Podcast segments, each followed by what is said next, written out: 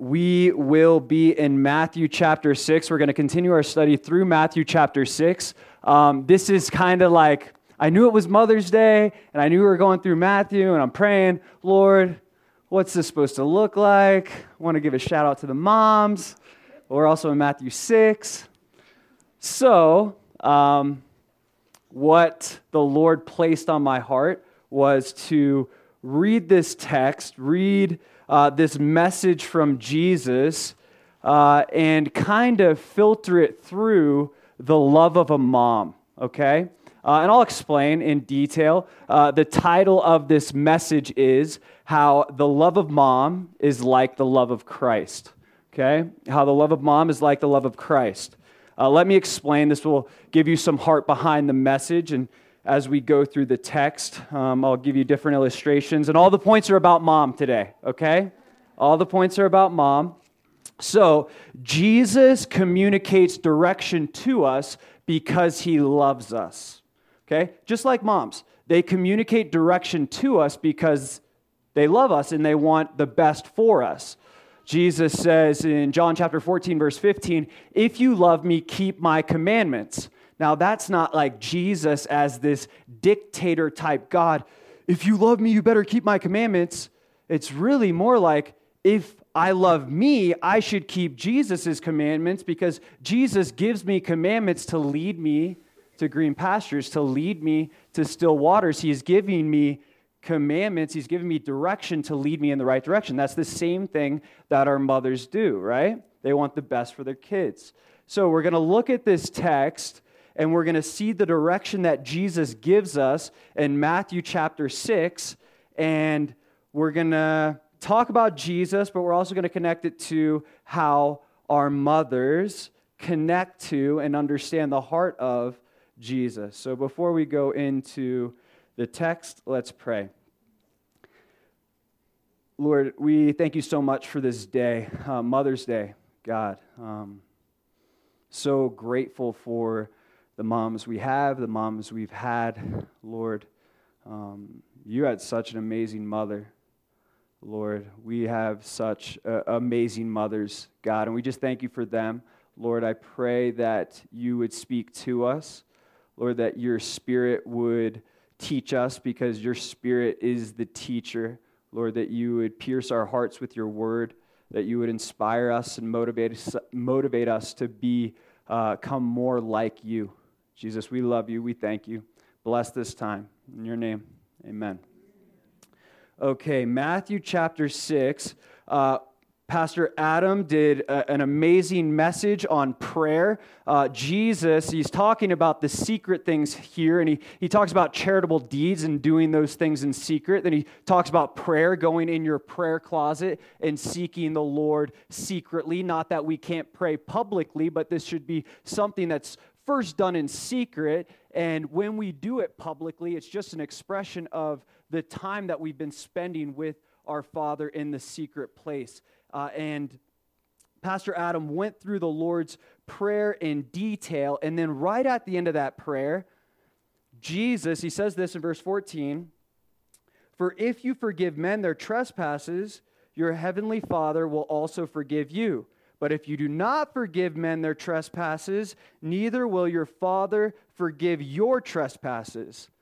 It's interesting, right? And Jesus says this right after the Lord's Prayer. In the Lord's Prayer, he says, and forgive us our debts, verse 12, as we forgive our debtors. He's putting this extra emphasis on forgiveness. Why? Because he desires unity amongst his family. This is the first point. Mom desires unity amongst her family. Mom desires unity amongst her family. Okay? I'll explain this in detail. Um, he says, if you forgive men their trespasses, your heavenly Father will also forgive you. But if you do not forgive men their trespasses, neither will your Father forgive your trespasses. If we aren't forgiving others, then that, do, that means we don't understand the forgiveness that's been bestowed on us. Forgiveness should be a natural expression to, to others when we consider the forgiveness that's been bestowed on us. Paul says it like this in Ephesians chapter 4, verse 32. He says, Forgive others as God in Christ forgave you. Consider what Jesus did for your forgiveness, to forgive you. Consider the act that Jesus did on the cross to quench the wrath of God. He forgave you. You have no business not forgiving others. See, he's reiterating forgiveness for a reason, and he's connecting it to prayer. See, we have no business going to God without the biblical principle of forgiveness. Forgiveness is the only reason that we can come to God. So Jesus is saying, yes, you've been forgiven. Now you have access to God. But remember, God desires you to forgive others as you have been forgiven because he desires that unity amongst the family. Okay? See, forgiveness it's it's our duty. It's not optional. It's not optional to, oh, I'm going to forgive this person and not forgive this other person. Remember what Jesus is doing here on the Sermon on the Mount. He's talking about uh, what it means to be a, a citizen of the kingdom of heaven, okay? And forgiveness is such an important part of being a citizen of the kingdom of heaven. If you're going to be a citizen of the kingdom of heaven, then it's your duty, it's your obligation to extend forgiveness. We don't have the privilege, we don't have the option or the opportunity to hold bitterness in our hearts towards people. Now, that's hard because there's a lot of people who look at our past and we're like, man, you don't even know what they've done to me. You can say that, but you don't even know what they've done to me. Jesus is saying, look what they did to me. I'm not holding bitterness. As they were crucifying me, I'm praying to the Father, forgive them. There's no evidence of repentance in their lives, but Jesus still says he spreads that forgiveness and he calls us to do the same thing. See, in 1 John chapter 4, verse 20, John says it like this. He says, 1 John chapter 4, verse 20, if someone says, I love God and hates his brother, he is a liar. It's hard to hear, right? Someone says, I love God and hates his brother, he is a liar. Meaning, if I'm holding bitterness and hatred in my heart towards someone and I'm not forgiving them, that means that I don't truly love God. What? That's crazy, but it's true. So often I hear um, people, I'll run into people and say, and I'll, I'll like evangelize to them or talk to them about the Lord, and, and they'll say, Yeah, I love God, but I don't go to church anymore because I don't like the people and I'll say, You're a liar. No, I won't really say that to them. if I don't know them, I won't really say that. Could I get a water?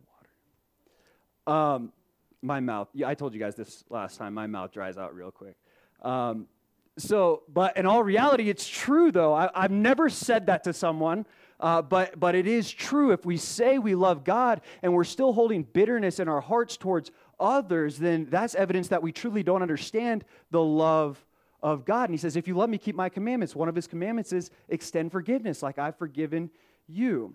See, in Matthew chapter 5, thank you so much, Adam. Appreciate it. Adam's going the second mile, putting, putting the Sermon on the Mount into practice. He's not just a hearer, but a doer of the word. It's beautiful. So we see back in Matthew chapter 5, um, when Jesus is talking about anger, basically, sum it up, he says, Go and reconcile with your brother before you come and give your gifts to God. Reconcile with your brother or your sister before you pursue fellowship with God. This is an important principle to Jesus. In 1 Corinthians chapter 11, um, Paul talks about communion, and he's saying, hey, if you're holding bitterness or unforgiveness in your heart, paraphrasing, against someone, and you're coming to the Lord to seek that communion, you better make things right with your brother or your sister before you pursue that communion, before you try to uh, present yourself right before God. Make things right with your brother. But see, forgiveness is a tricky one. Uh, it's tough, it's hard, but I think we sometimes have a misconception about what biblical forgiveness is. Forgiveness isn't a feeling, okay? It's not like I feel like forgiving someone uh, or I don't feel like forgiving someone, so I'm not going to do it. See, forgiveness in the Bible is really communicating before God and man that you've forgiven forgiven that, that person. In Luke chapter 17, uh, Jesus, he talks about this. In Luke chapter 17, we'll just uh, pick it up in verse 3. He says, Take heed to yourselves. If your brother sins against you, rebuke him. And if he repents, forgive him. And if he sins against you seven times in a day, and seven times in a day returns to you saying, I repent, you shall forgive him. Somebody keeps committing the same sin to you seven times in a day, you keep forgiving them. It's like, what? So this is what the disciples say. This is how they respond. They say, and the apostles said to the Lord, increase our faith. We can't do that. Are you serious? They do the same thing seven times in a day, and I'm supposed to forgive them? And they realize that it requires faith to forgive. And then Jesus says this interesting thing, and there's a lot to it. He says, So the Lord said to him, If you have faith as, as a mustard say, seed, you can say to this mulberry tree, Be pulled up by the roots and be planted in the sea, and it would obey you. Just takes a little bit of faith to say, You're forgiven. And when you communicate that you're forgiven, I'm saying, I forgive you. We have to have a little bit of faith even to communicate that we also have to have a little bit of faith that God is going to uproot that mulberry tree of bitterness in our hearts and provide that healing. But it starts with just the communication. And that when we communicate it in faith, we have to trust that the Lord will change our hearts towards that person. Jesus says in Matthew chapter 18, verse 22, in, referring to the context is, is conflict and how we deal with a brother in sin, he says, Forgive him 70 times, seven times, like, like an unlimited amount of times. We see seven times here in Luke chapter 17. Jesus says, Never stop forgiving, always be forgiving, forgiving unconditionally. This just reminds me of my mother she's always forgiven me unconditionally. Like, I know some of you don't know me that well, um, but before I came to the Lord, I was a drug addict. Like, a hideous, horrible drug addict. The things I did to my mom and said to my mom, I won't even say right now. We'll talk about them another time as we grow in relationship. But seriously, when I look at this, Some of, the, some of these things can't be shared from the pulpit. It might have to be one on one connections. But the things that I said to my mom and the things that I did to my mom, I'm reading this text and I'm looking back on that and like, I just like got teared up. Like, she forgave me for so much, so many things. It was the picture of the forgiveness from Christ. Like, there was nothing that I could do that she wouldn't forgive me of. Love bears all things, believes all things, hopes all things, endures all things. My mom always had hope. And because she had that hope, she would always forgive me. She'd always extend that forgiveness. And I can look at that now and say, that's a picture of Jesus. That's the extension of forgiveness that I see in my Lord and see in my Savior. My mom has that character quality. I'm sure you guys can relate with your moms in that unconditional forgiveness. Matthew chapter 6 verse 16, he's continuing on with the secret things. And he says, Moreover, when you fast, do not be like the hypocrites with a sad countenance, for they disfigure their faces that they may appear to men to be fasting. Surely I say to you, they have their reward. But you, when you fast, anoint your head and wash your face, so that you do not appear to men to be fasting but to your Father who is in the secret place, and your Father who's in secret will reward you openly. Okay, let's break this down. Fasting, everybody loves when we talk about fasting in the Word because the Lord always speaks to us. Hmm, when you fast, when's the last time you fasted? Is it time to fast right now? I don't know. That's between you and the Lord. But look at what he says. He says, when you fast, fasting is a spiritual discipline when you pray, he says earlier in Matthew 6, when you fast. When's the last time you fasted? See, Jesus says when you fast because it's something that he expects from us. And there's a lot to fasting. We could talk about fasting the whole time, and I considered it, but I said, you know, this might not be the most uplifting Mother's Day message if we just focus on fasting. Um, so we're just going to talk about it a little bit. Uh, but we fast, we see, for different reasons. We fast to seek direction from the Lord, both for ourselves and for people. Uh, we also fast to break the chains of bondage, to be delivered from sin, both for ourselves and for people. Um, Isaiah 58 describes a, a, fast that honors the Lord. And for you students of the word, if you want to look at Isaiah 58 to dig into that a little bit more, um, he presents that beautifully, the Lord speaking to Isaiah about a fast that honors him. But look what he says here Do not be like the hypocrites. Pastor Adam spoke about hypocrisy last uh, teaching, so we have a, a decent understanding of what hypocrisy is. They have an appearance of spirituality, but they're not really bearing fruit. Okay? They look like they're spiritual. They're like whitewashed tombs. They're beautiful from the outside, but inside they're dead. Their hearts are dead. They're not producing fruit. Uh, this is the second point. Mom is more concerned with your heart than your appearance. And I'm not saying I know mom is concerned about your appearance, but that's not what we're saying here. You know, your mom licks her finger and puts it on your face. Make sure you have nothing on your face, right? Make sure your hair is okay. Make sure you look good. You're, you're presented in, in, in, a, in a nice appearing way. I'm not talking about that. Moms are more concerned about your heart than what your friends think. Okay? That's more like what we see here in the text. It's not about your appearance towards man, it's about your appearance towards God. In Mark chapter 11, uh, we say, see Jesus in his last week on earth um, right after the triumphal entry in verse 12 and 13, he comes on the scene and he approaches this fig tree. And from far, the fig tree looked fruitful because it had leaves.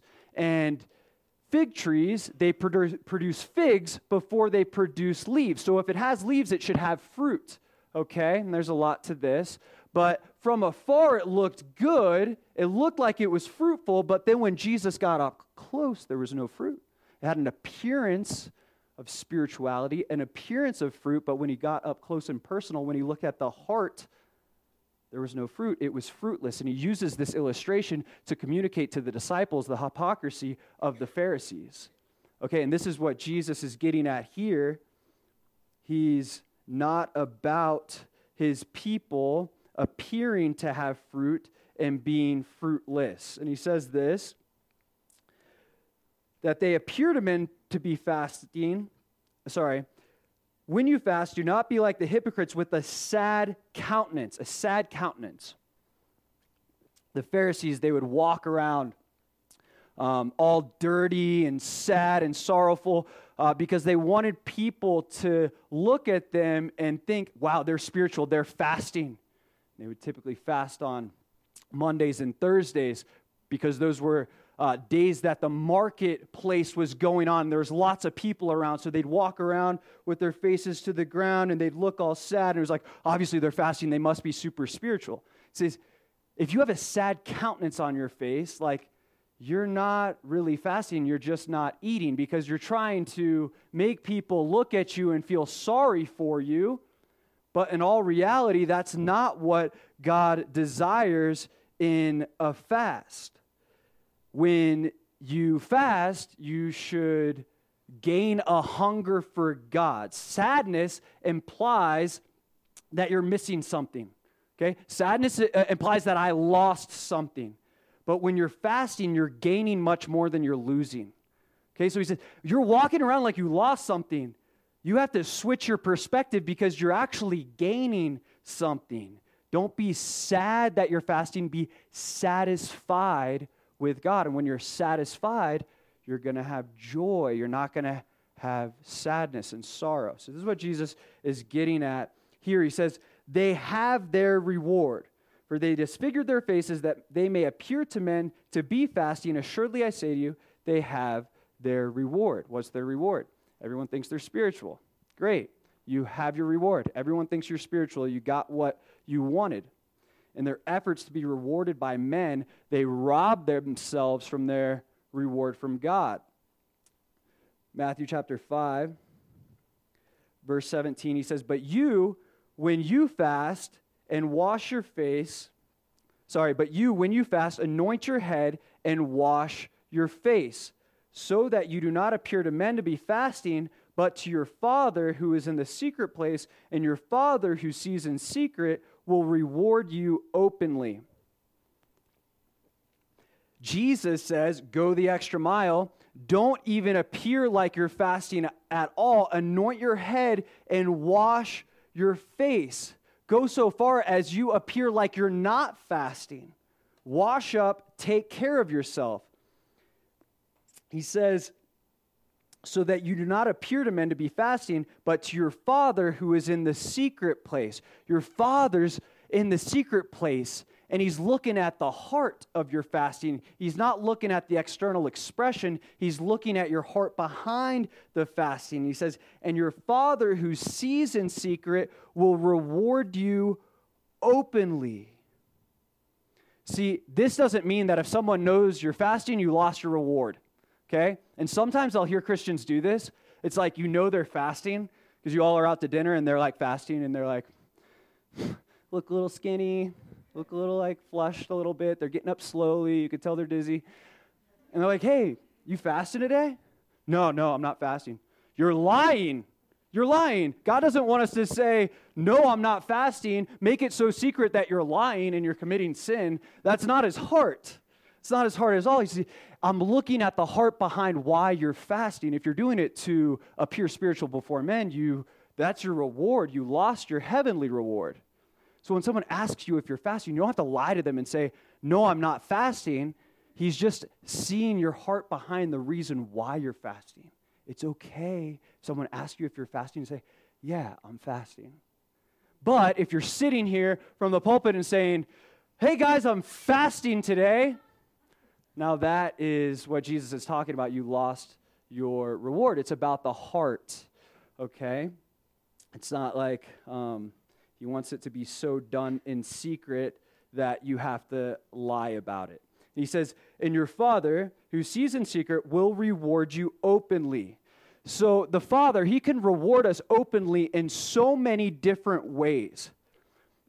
And He can reward us. He'll talk about laying up our treasures in heaven. We can have heavenly rewards even for fasting.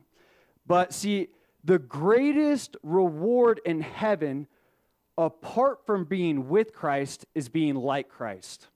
Okay? So we know when we get to heaven we're going to be with Christ. We also know that we're going to be like Christ. It's 1 John chapter 3 verse 1 to 3 says behold what manner of love the Father has bestowed on us that we should be called children of God. Therefore the world does not know us because it did not know him. Beloved, now you are children of God and it has not yet been revealed what we shall be, but we know that when he is revealed we shall be like him for we shall see him as he is. See, I believe what Jesus is speaking of here, amongst other rewards, but I think there's a specific reward that he's speaking of right here when he says, The Lord will reward you openly. The more intimate time we spend with the Lord in prayer and in fasting, the more we become like him. So the reward is we get his character. We become like him. People will see openly that you have become like him. I have a friend named Danny Panton. He's a Patmos alumni. He's a missionary in Austria right now. And he fasts and prays more than anyone I know. How do I know? Because I see it all over him. Danny fast and prays. It's a spiritual discipline that's very important to him. And I can openly see the reward of God in his life because he has so much love, he has so much peace, he has so much joy. It's open, it's obvious.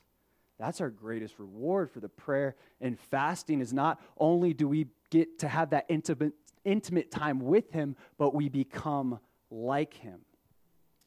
In verse 19, do not lay up for yourselves treasure in heaven where moth and rust destroy and where thieves break in and steal, but lay up for yourselves treasures in.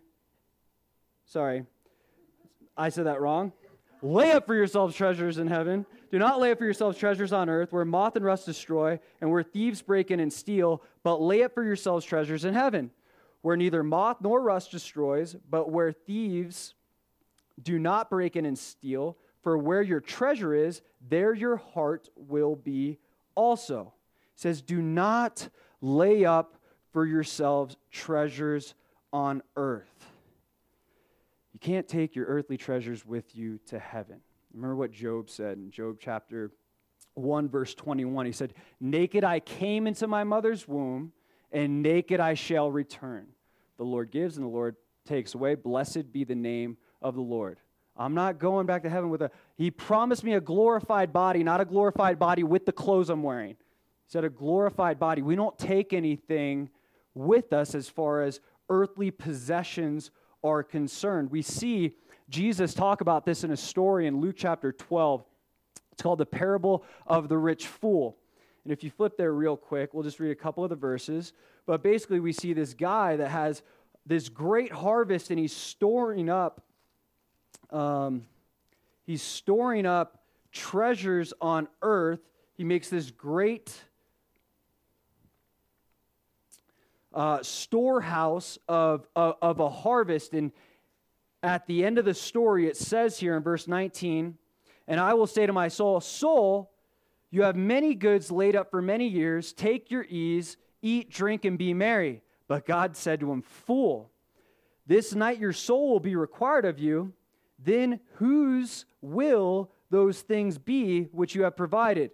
So is he who lays up treasure for himself and is not rich toward God. If you focus on laying up your treasures on earth, there might not be anything waiting for you in heaven. And that's what we see here with the rich young fool. Back to Matthew chapter 6, verse 20, he says, But lay up for yourselves treasures in heaven. That's a good thing, right? We get that? I missaid that. Don't lay up for yourselves treasures on earth, lay up for yourselves treasures in heaven. Okay, this is the third point, and I'll explain after I make the point. Moms, mom cares more about your character than your finances. Okay? Mom cares more about your character than your finances. Jesus is talking about investing in things that are going to last. Well, what's going to last? What will be waiting for us in heaven? Um, there's many things, but I want to talk about three things. God, we know God's going to be waiting for us in heaven, right? We know there will be crowns. There'll be crowns waiting for us in heaven. Crowns, they speak of heavenly rewards for earthly character, okay? And we see several crowns in the New Testament. But crowns are really heavenly rewards for the character that we display on earth. He said, He'll reward us for our works, our works that line up with good, sincere, honest character. Okay? When Jesus says here, the Lord's Prayer in Matthew chapter 6, verse 10, Your kingdom come, your will be done on earth as it is in heaven. Now, there's a lot to God's will for us on this earth. But if you look at 1 Thessalonians chapter 4 verse 3, we see, follow me here. 1 Thessalonians chapter 4 verse 3, we see God's will for us, if you sum it up, 1 Thessalonians chapter 4 verse 3, for this is the will of God your sanctification, that we would become like him. That's our will that's God's will for us here on earth. Why? Because that's what His will is for us in heaven, that we will be like Him. Okay, and there's a lot more to this, but this is part of God's will for us on earth as it is in heaven. He wants, He desires His children to become like Him. So He gives us incentive to become like Him. He talks about crowns, okay? Crowns are a form of incentive. Hey, if you do these certain things, you'll win these certain crowns and they'll be laid up for you in heaven. It's like when mom says, if you get a 3.5 or better this semester, we'll have a pizza party. You can have all your friends over. Anyone ever do that? Yeah? Any moms ever give incentives for their kids to get good grades? Raise your hand, moms. I know, right? We do that. Why? You do that because you want your kids to have good futures. So you give them incentives to establish a character so that they'll produce a, uh, a, so that that character will be produced in them to set them up for success in their future. This is what God does with the crowns. See, when we focus on heavenly rewards, we'll establish good character on earth. When I'm focused on the crowns I'm going to get, it's like, wow, these heavenly rewards I'm laying up for myself, treasures in heaven when I'm focused on the heavenly rewards, that's going to translate to me having a good, godly character here on earth. It's more about, when a mom does that, it's more about the character than it is about the grades. If you establish discipline and diligence, this is going to go beyond just grades. It's going to translate to different aspects of your life, and throughout your life, it will set you up for success. Um, we see different crowns in the Bible. Um, you guys can just write these down real quick if you'd like. Uh, five crowns we see in the Bible as far as heavenly rewards are concerned. 2 Timothy chapter 4, verse 8, we see the crown of righteousness. In James chapter 1, verse 12, we see the crown of life. It talks about enduring temptation and having a deep affection for Christ. 1 Peter chapter 5 verse 9 we see the crown of glory it's the crown for service so all of you that came to the servants meeting last week the crown of glory will be waiting for you in heaven 1 Thessalonians chapter 2 verse 9 the, the soul winner's crown uh, the crown that you gain for those that you shared the gospel with and received it there's actually a crown for that Revelation chapter 2 verse 10 the martyr's crown Probably not everyone looking forward to gaining that one, but if it happens, there's a crown for you. But this is the reality. Now is our time to earn heavenly rewards, not later. We don't earn heavenly rewards. There's no indication in the scripture. When we're in heaven, we earn them here on earth in the time that we have here on earth. And we'll see in Revelation chapter 4, verse 9 to 10, um, we're going to be throwing our crowns to the feet of Jesus, anyways, because he was the one that gave us his divine nature, that gave us his character to earn those crowns, anyways. But we see crowns in heaven. We see God, crowns. We also see people. People will be waiting for us in heaven. If you look at Luke chapter 16, Luke chapter 16 there's this really interesting story. It's called the um, Parable of the Unjust Steward. Now, there's this guy, uh, and basically what happens there's a master and there's a steward, and the steward is dealing unjustly with the master's possessions. Master finds out about it. He fires him. Um, just before everybody knows that the unjust steward is fired, he starts making deals with people. All right, I'll cut um, the what you owe my master in half for this thing, for wheat, and for this other thing. So what the unjust steward is doing is he's focusing on the relationships that he has, that he still has, so that he has an opportunity in the future. Okay, there's a lot to this story as well, but look at verse 8. It says, So the master commended the unjust steward because he dealt shrewdly. For the sons of this world are more shrewd in their generation than the sons of light. Jesus is speaking to the fact that the sons of this world, they're worried about their retirement. They're worried about what happens to their future. But the sons of light, they're not considering their eternal future. And they're not laying up for themselves treasures in heaven. They're like, well, I'm saved, I'm good, I'm going to heaven. Jesus like, how good do you want heaven to be? It's going to be perfect for everyone, but how much do you want to increase your capacity to experience perfection? Lay up for yourselves treasures in heaven. And then he says in verse 9, I say to you, make friends for yourselves by unrighteous mammon, that when you fail, they may receive you into an everlasting home. Now, this is a confusing one, but to sum it up, Jesus is saying, focus on relationships over material possessions. Because when you fail, when you die, they're going to be the ones that receive you into an everlasting home. Your money's not going to be there. Take the material things that you have and use it to build relationships because it's not going to be the material things waiting for you in heaven. It's going to be the people that you impacted by giving away material things an expression to expand the kingdom of God. It's going to be people that are waiting for you with open arms to welcome you into the kingdom of heaven. So, this is a point he's making here. Focus on relationships because those are the things that are going to last for eternity. Focus on the relationships you have now. Focus on the relationship that you have with your mom. If you have your mom, I'm sure you've done something nice for her for Mother's Day.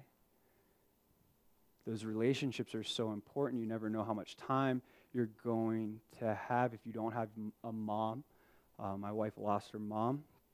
If you don't have a mom here today, maybe she's eagerly waiting for you in heaven to receive you with those open arms. And I believe that's the case for her, and that might be the case for some of you. But regardless, this is what's important. He says, Lay up for yourselves treasures in heaven. These are the things that are valuable in our time here on earth. Focus on those relationships. And then he says in verse 21 For where your treasure is, there your heart will be also. It's interesting. He doesn't say, Where your heart is, there your treasure will be also. He says, Where your treasure is, there your heart will be also. Your heart will follow your treasure. Your heart will follow your treasure. If you're investing in heavenly things, then your heart will be set on heavenly things. If you're investing in material things, then your heart will be set on material things. What do you say? Your heart follows your actions. Okay? Your heart follows your actions. It's not the other way around, Jesus is saying. What you store up, what you invest in, the time you spend on whatever, your heart's going to follow that. For example, um, devotions in the morning, morning devotions. How many people do their morning devotions? Don't tell me, I'm kidding. You don't have to tell me. but in all sincerity, what Jesus is saying, when we invest time into our morning devotions, it might be hard in the beginning. It was hard for me, waking up at the crack of dawn, spending that time in the Word. But when I started investing into it, I gained a heart for it. Same thing with prayer. You start doing it, the more you do it, the more time you invest in it, you gain a heart for it. Same thing with fasting It's what Jesus is getting at. The things you invest into, your heart is going to follow those things. By doing it, you'll gain a heart for it. Matthew chapter 6, verse 22, he says, The lamp of the body is the eye. If therefore your eye is good, your whole body will be full of light. But if your eye is bad, your whole body will be full of darkness. If therefore the light that is in you is darkness, how great is that darkness?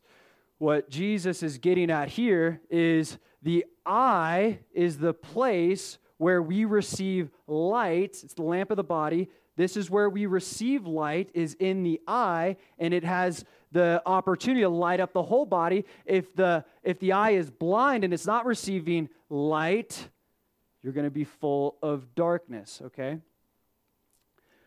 So, the fourth point mom is concerned about what we set our eyes on. Mom is concerned about what we set our eyes on. Why?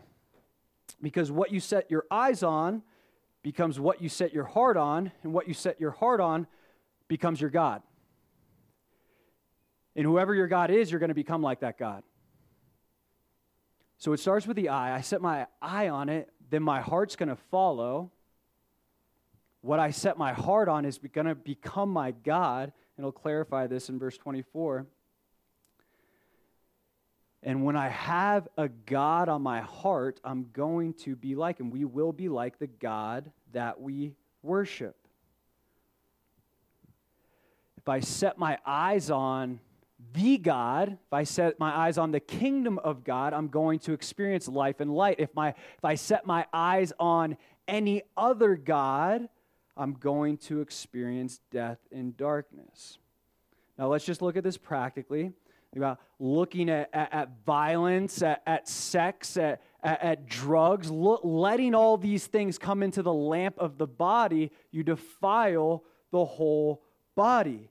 If you look at those things long enough, that looking is going to lead to thinking, is going to lead to something on your heart, is going to lead to action in your life. See, I think moms get this. I think moms get this even more than dads. Moms, moms know this principle. See, my mom wouldn't let us watch certain things. I didn't grow up in a Christian home. My parents are saved now, but I didn't grow up in a Christian home. Um, but my mom still, she, she wouldn't want me to watch certain things. My dad didn't really care.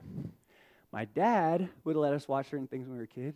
Sometimes he'd let us watch like MTV. Sometimes he'd let us watch like Beavis and Butthead. But see, my mom understood this principle. She knew that the things I let come into my eyes would eventually affect my character. My brother and I ended up like Beavis and Butthead for a long time before we ever turned things around and gave our lives to the Lord. It's true. What we set our eyes on, we become like those things. Matthew chapter 6, verse 24.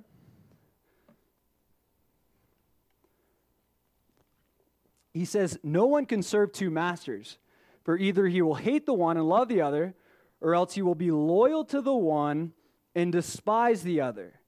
You cannot serve God and mammon. Mammon is believed to be the God of money, that there's this spiritual entity behind money. You can't serve God and mammon. You can't serve two gods because there's only one God.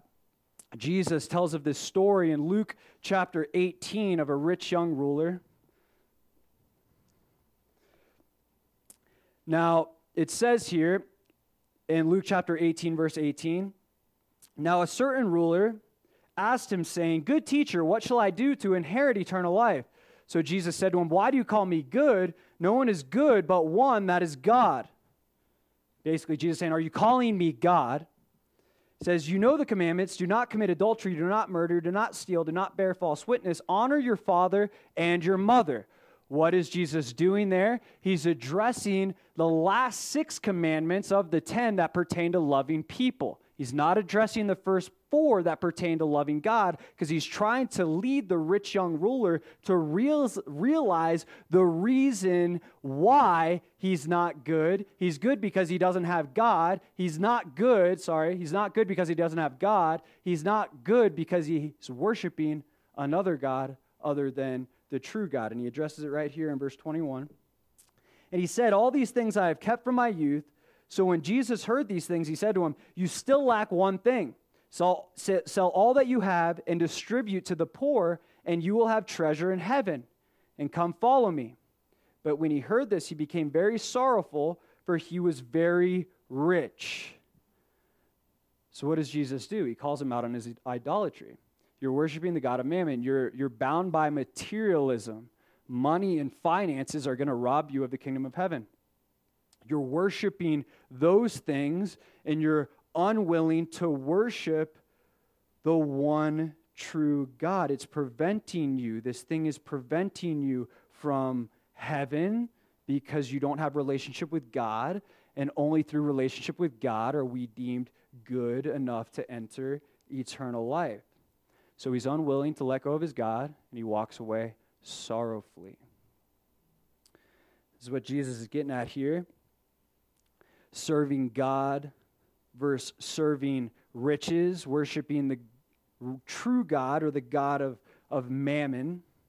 He says either you'll he will hate the one and love the other, or else he will be loyal to the one and despise the other. You cannot serve God and mammon.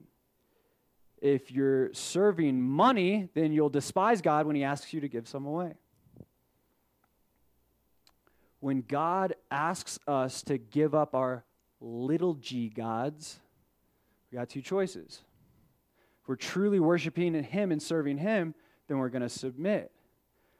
But if we're worshiping that other God and that other God has gained a higher position or throne on our hearts when God, the real God, asked us to get rid of that other God, we're going to despise him and we're going to rebel against him. That's what Jesus is getting at. He's a, he's a jealous God. There's only one God. Serve the one God and love him, or serve the other gods and walk away sorrowfully. He says, can't serve God and mammon. The way to tame the God of mammon is to give. It's to give. Okay, because we can all fall into this, especially in uh, America. You go to different countries, and it's like weird how the enemy works in different countries. Like, there's crazy stuff that happens, and I see in like Africa and, and other parts of the world, and how the enemy works. I think the enemy is so focused in America and in um, tempting people with material things. It's so prevalent here in this country. In other countries, it's straight up like demons, like demon possessions, and he's coming out very obvious. And in this country, in America, it's it's so often that um, he's he's a little more crafty, a little more deceitful, and he gets us to worship these material things, the God of mammon, if you will. And again, to tame the God of mammon, the way we do that is to give things away. I'm not saying, like the rich young ruler, you have to give all of your stuff away. Like, I don't want to come here on Sunday and everybody's like wearing rags and you have nothing left and no one has cars in the parking lot because they rode their bikes or they walked because you thought that that's what I was trying to say or whatever. If God told you to do that, then go ahead and do it. But that's not what I'm getting at. That's not what Jesus is getting at. Material things in and of themselves aren't bad. It's just if they start to control your life, they can become your God, they can become bad. See, if we're not, if we're not giving, this is a, an essential component to the citizenship of kingdom giving, okay? If we're not giving, then we're missing something. If we are giving, then we aren't losing something, but we're gaining something, right? Uh, Malachi talks about this in Malachi chapter 3.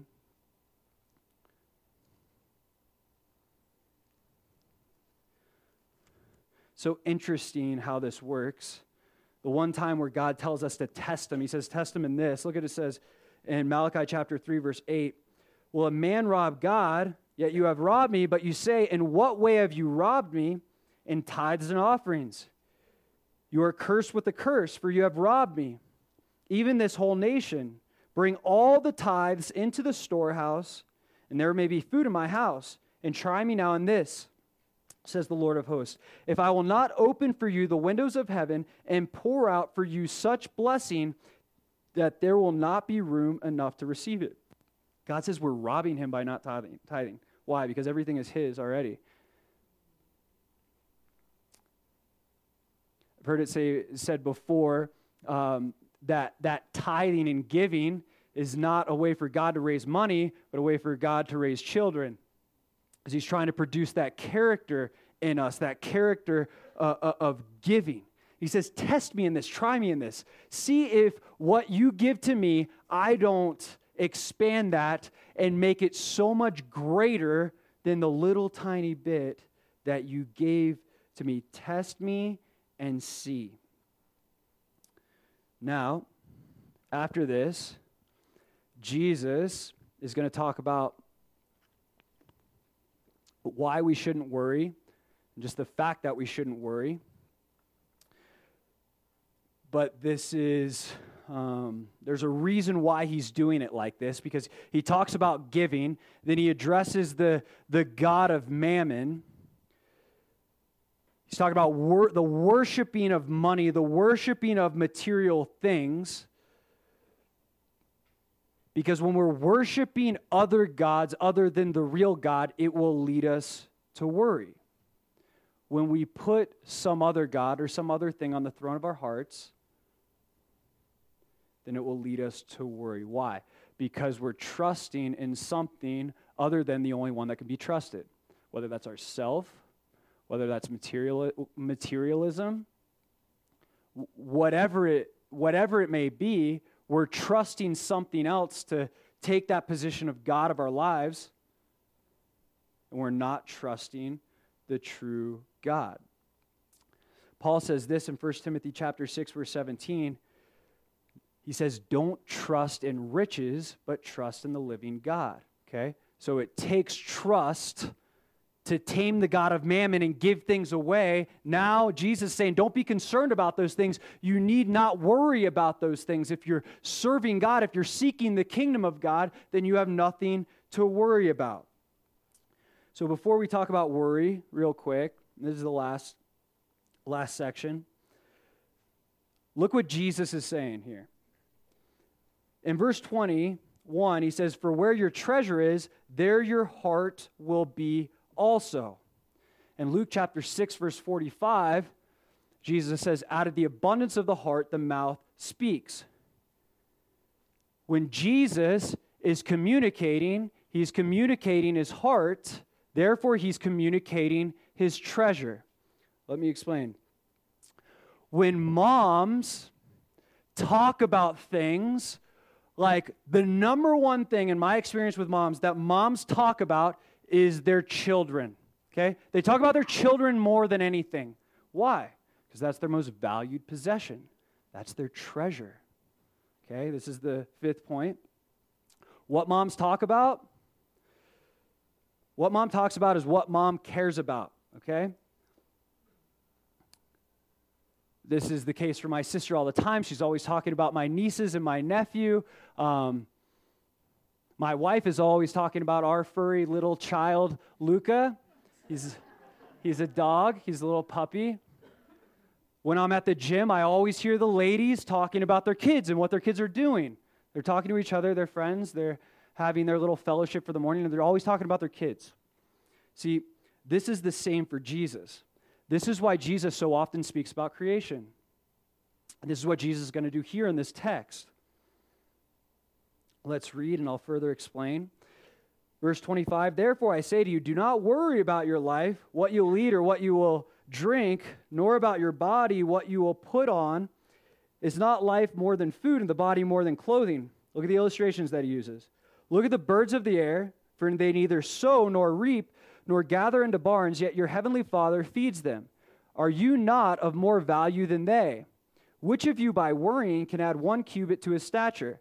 So why do you worry about clothing? Consider the lilies of the field, another illustration.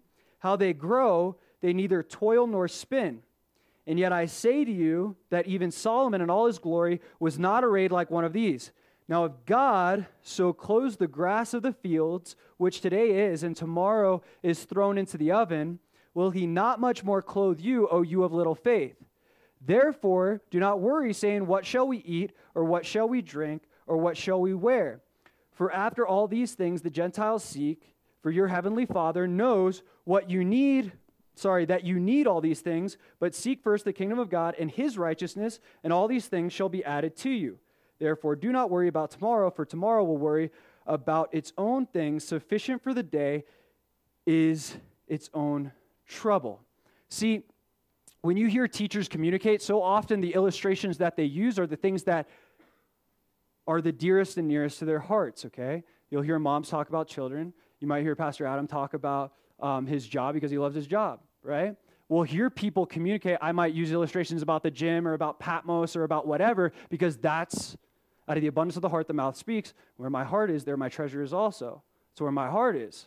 So that's what we communicate. It's the same thing with Jesus. Jesus, his heart is for creation. Creation is his heart, creation is his treasure. That's why he uses these illustrations. If you have a treasure, you're going to do whatever you can to protect it, right? Especially if it's your most valued treasure. See, Jesus' heart is for creation, his treasure is creation, but if you imagine creation as a treasure box, we would be the diamonds of his creation. See, the people, God's people, are his most valued possession. We're so valuable that he can't stop thinking about us. It's Psalm 139.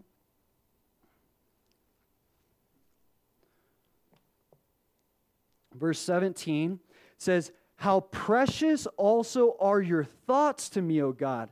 How great is the sum of them. If I should count them, they would be more in number than the sand. When I awake, I am still with you. Think about that. Think about sand. Okay, who likes the beach here? I love the beach. Okay, think about sand, all the grains of sand, not just in Huntington Beach, but in the entire world. That's what David's describing here. God thinks about us that much, meaning he obsesses over us, meaning he can't stop thinking about us because we're his most valued possession. So much so that he's concerned about every detail of your life. Flip with me to Luke chapter 12. Luke chapter 12, verse 6. He says, Are not five sparrows sold for two copper coins, and not one of them is forgotten before God? But the very hairs of your head are all numbered. Do not fear, therefore, you have, are more value than many sparrows. He cares about every hair on your head. He's so concerned about you that you don't need to be concerned about yourself. God's concerned about things in my life that I'm not even concerned about. I'm not concerned about the hairs on my head, but God is. Some of you might be concerned about the hairs on your head, but I assure you that God is even more concerned, okay? He cares deeply and intimately about every single detail of our life. He cares that much. If he cares that much, then what do we have to worry about? This is the only thing we have to worry about. It's verse 33. Seek first the kingdom of God and his righteousness. I have nothing to worry about other than seeking first the kingdom of God. The more I seek him, the more I understand him, and the more I realize I have nothing to worry about. He loves me. He's going to take care of me. Every single need, every detail, even the things that I'm not concerned about. He's going to take care of those things. In fact, He loves us so much. Yes, He's going to provide all of those things. He loves us even more than our mothers ever could. He loves us so much that he was willing to die for us. See, now, your mom, my mom, would probably die for me. A mom would probably die for her kids, but not everybody else's kids. Jesus died for everybody's kids in hope that they would become his kids before they were even his kids. That's the love of Christ. Our reasonable response to his love, to this act of love, should be to trust him with our lives. When we truly make Jesus our God and our King, then we have nothing else to worry about. Let's pray. Lord, we thank you for um, your goodness, God. You're, you're so good to us, and you give us direction um, because you love us. You're trying to lead us to green pastures and still waters, Lord. And I pray that we would be people that recognize your love for us. We would choose to love you back, and that expression of love would be carried out in the way we obey the things that you say. Not that we have to, but because we love you, Lord. And I pray that.